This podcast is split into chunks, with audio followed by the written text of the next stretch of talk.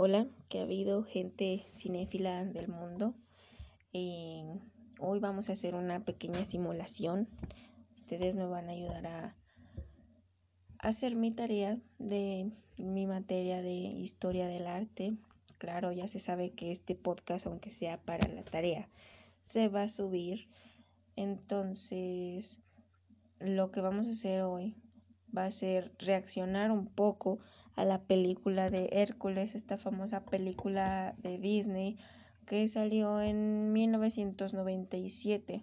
Claro está que no es la misma versión que tienen adaptada para niños a la versión que nosotros sabemos que es un poco más cruda. Entonces, eh, pues eso es lo que haremos. Vamos a ir sobre la marcha viendo la película y también sobre la marcha todas esas fracturas que veamos las vamos a ir mencionando porque considero que está chido salir un poco de, de la monotonía de siempre escribir el apunte porque creo que incluso nosotros aburrimos a nuestros maestros de que quieren algo distinto, de que claro está, no sé, puedo mandar el link de este podcast y la maestra puede estar este, lavando los trastes, puede estar calificando, puede estar haciendo otra cosa. Entonces, creo que es un medio por el que les podemos ayudar un poco más a nuestros profesores y que también se nos hace el trabajo un poco más sencillo a nosotros. Entonces, sin más rodeos, pues me voy a comenzar a, echar la película. Este, no tengo palomitas, entonces creo que las voy a disfrutar así nada más a secas. Y ahorita que vea la primera fractura, se las voy a mencionar. Bueno, bueno, pues desde la introducción empezamos con pequeñas fracturas, porque pues la verdad la historia nos muestra otra cosa. En primer lugar, eh, Zeus sí es papá, pero era no, era no es su mamá. Aquí lo que pasó es que este Zeus copuló con la esposa de Anfitrión y después anfitrión copuló con su misma esposa, situación que produjo que esta señora procreara a gemelos de distinto padre, Ificles y Hércules. Este Hércules pues crece siendo un, semidios y varias cosas de las que se mencionan en la historia de, de Disney que las voy a ir mencionando durante el pasar de la historia. Sí son ciertas pero otras otras no. La historia no te marca eso. Entonces pues aquí en la película se te dice que era lo quería mucho que era era su mamá y, y pues sí que derrochaba amor por él pero no era al contrario porque Hera se la pasaba persiguiendo a todas las amantes de Zeus y a todos sus hijos. Entonces, al contrario de lo que se muestra en la película, pues trató de hacerle la vida de cuadritos y pues no resultó. También se nos muestra aquí al pequeño y curiosito Pegaso, pero no, tampoco no entra en la historia porque si checamos en la verdadera mitología griega, eh, Pegaso sale del cuello de la Górgona, de Medusa, cuando Perseo le corta el cuello. Entonces, de ahí viene otra situación que no, no conecta a simple vista. Y de ahí varias que voy a ir mencionando, pero pues, por favor, amigos, es cuestión de que escuchemos mucho a Pascu y Rodri. Eso es cultura, de ahí nosotros sacamos toda la información de la mitología griega. Esto nos va a ayudar mucho a abrirnos la mente. Por favor, escuchen a Destripando la Historia. Bueno, ahorita vamos a continuar con, con la película. Otra incongruencia que nos marca la película es que el villano principal aquí es Hades y no en la mitología pues sí también este los dioses están muy humanizados y, y cometen errores que pues son muy concernientes a lo que nosotros pensamos de la humanidad, pero aquí lo manifiestan como el villano, sin embargo no es así en la verdadera mitología griega. Aquí hay otras incongruencias en la historia porque En la película te muestran que Hades manda a raptar a, a Hércules, sin embargo esto no pasa. También mencionan a las dos serpientes, que aquí los dos personajes de pena y de pánico son los que se convierten en las serpientes y terminan casi casi estrangulados. Pero en la historia real no, en la historia real quien manda a eh, esas dos serpientes es Hera. Sin embargo, Hércules sale victorioso mostrando desde ahí sus múltiples habilidades. Otra cosa que también quería mencionar era cómo en casi toda la película se está mostrando el hecho de que haya columnas. Este tipo de columnas este, nos muestran mucha parte de la arquitectura griega aparte de que eran personas matemáticas y si nos fijamos muy bien en la película eh, el Olimpo se está formando con un pequeño sistema del teorema de Pitágoras si nos fijamos bien dentro de las figuras fundamentales de, de, la naturaleza y de las matemáticas. Entonces, por esa parte cabe defender y cabe resaltar eh, la importancia que tenían las matemáticas para estas personas griegas. Y pues sí, que durante la película se está mostrando muy constantemente el hecho de la construcción de las, de las columnas. Enseguida les voy a mencionar otro, otra construcción donde se muestra esto. Una parte muy fundamental es donde Hércules lamentablemente termina derrumbando una ciudad, pero hay que observar la forma que tiene esta ciudad, aparte de tener las imprescindibles columnas, también tenían esa estructura muy particular que también comparten con los teatros, que más adelante también aparece uno, pero comparte esta singular estructura donde vas entrando y es así como los, el pasillo y al final se, se cierra con un círculo en medio. Entonces, este, este tipo de construcciones era más que nada utilizado para las plazas de las ciudades porque a los alrededores de las ciudades estaban las casas, las poblaciones. También eh, lleva toda la película saliendo, pero en esta parte pues sí es un poquito más exagerada la aparición de las vasijas. Las vasijas eran también una parte muy fundamental porque así como se tomaban muy en cuenta las matemáticas, también el arte es algo que era imprescindible en la historia de, de Grecia.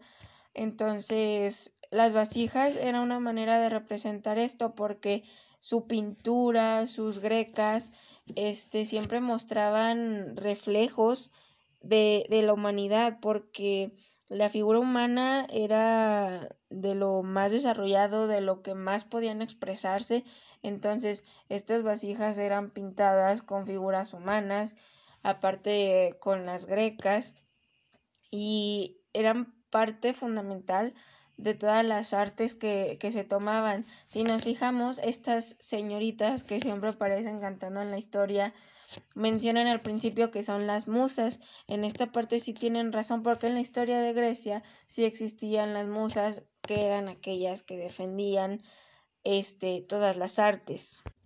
Bueno, después de toda esa parte donde es en cierta forma exiliado, él se va de su casa en lo que está representando la película y podemos ver la famosísima estructura del templo griego, los cuales tenían lugar en espacios circulares abiertos y la acción se desarrollaba en el centro y el público se ubicaba alrededor de los intérpretes. También podemos notar que el templo de Zeus está plagado de este tipo de de columnas.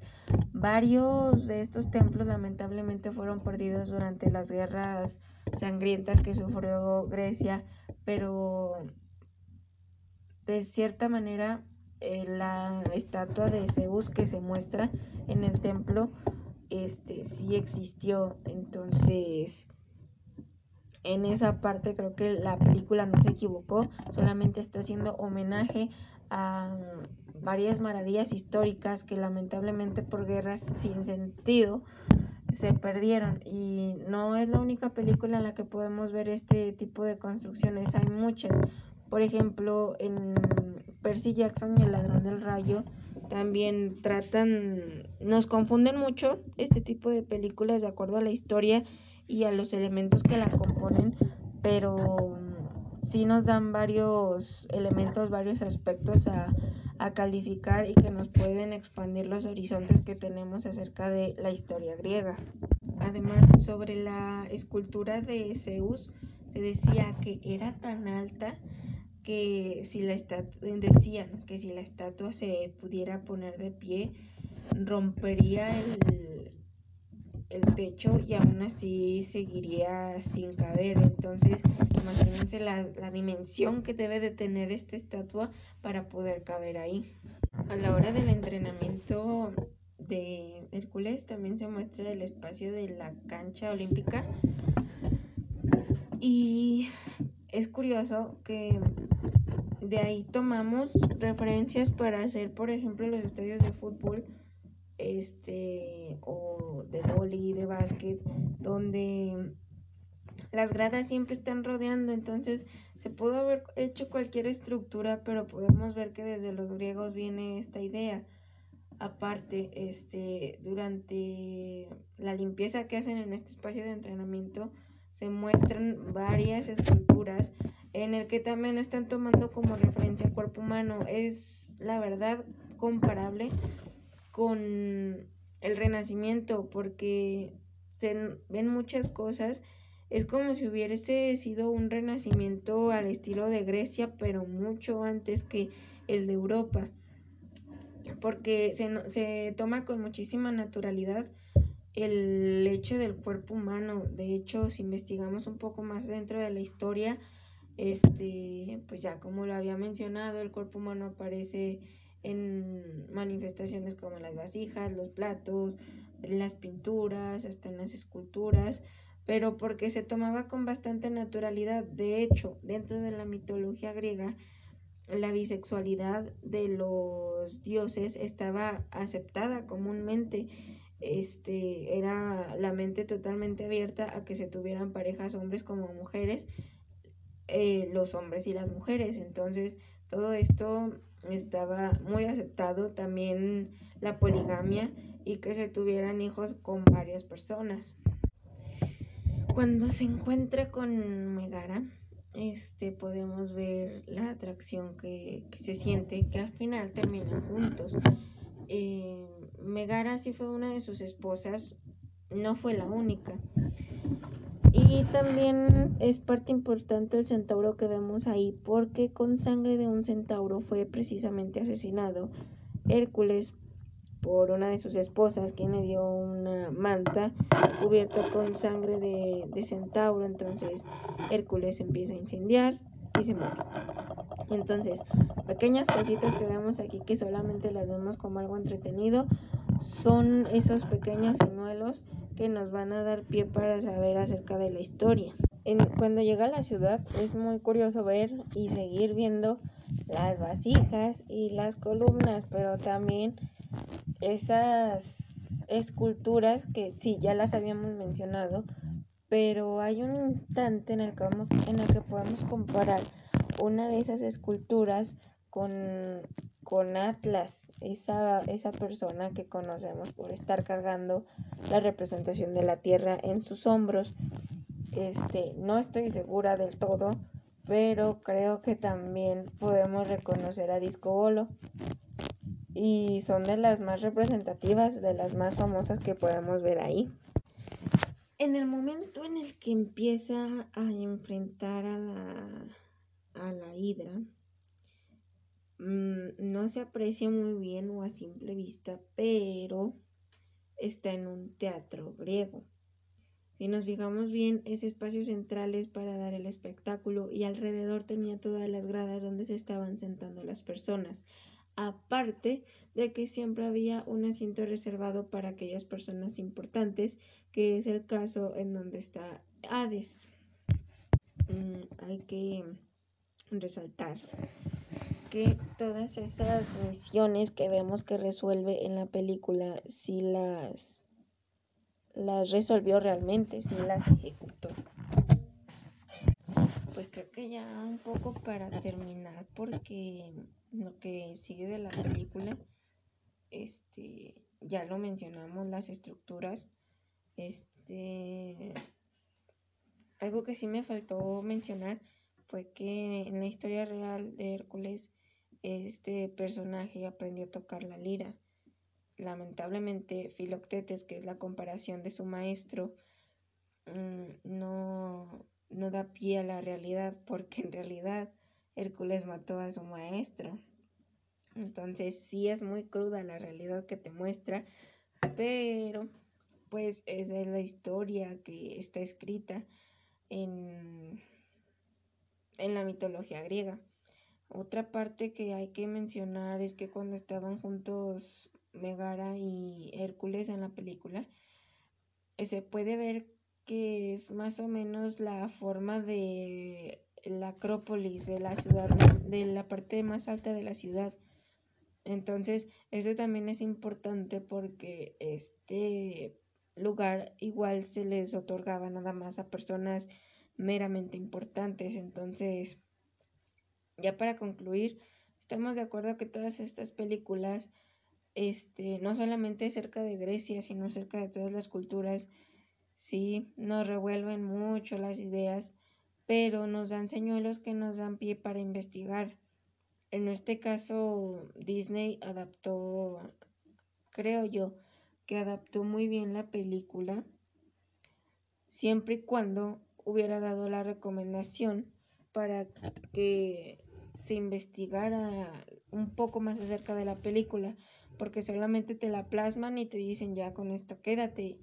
Sin embargo, se necesita investigar para tener una conclusión y para que pues no te vayas a equivocar, no la vayas a regar al momento de basarte en las películas. También hay que tomar eso en cuenta, no te bases solamente en películas que hayas visto, sino que investigues, leas, eh, comprendas, reafirmes y no te quedes con una sola fuente de información. Igual, las películas también ayudan mucho.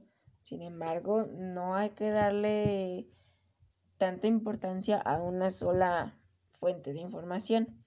Entonces creo que mis amigos cinéfilos, por, por este capítulo es todo. Creo que está chido subir estas reacciones a las películas, analizarlas. Entonces, pues estaría chido subir otra película. Eh, si ya tenemos la herramienta, si ya tenemos la posibilidad, pues tenemos el celular, el internet y ya subimos uno que uno que otro análisis. Entonces, pues nos vemos hasta la próxima. Espero que no haya sido tan aburrido y que les haya servido de algo esta reacción, reflexión, este aporte de información. Eh, y lo más importante, que lo hayan disfrutado, que les haya gustado. Entonces, muchas gracias por escucharme y por aquí seguimos. Gracias. Adiós.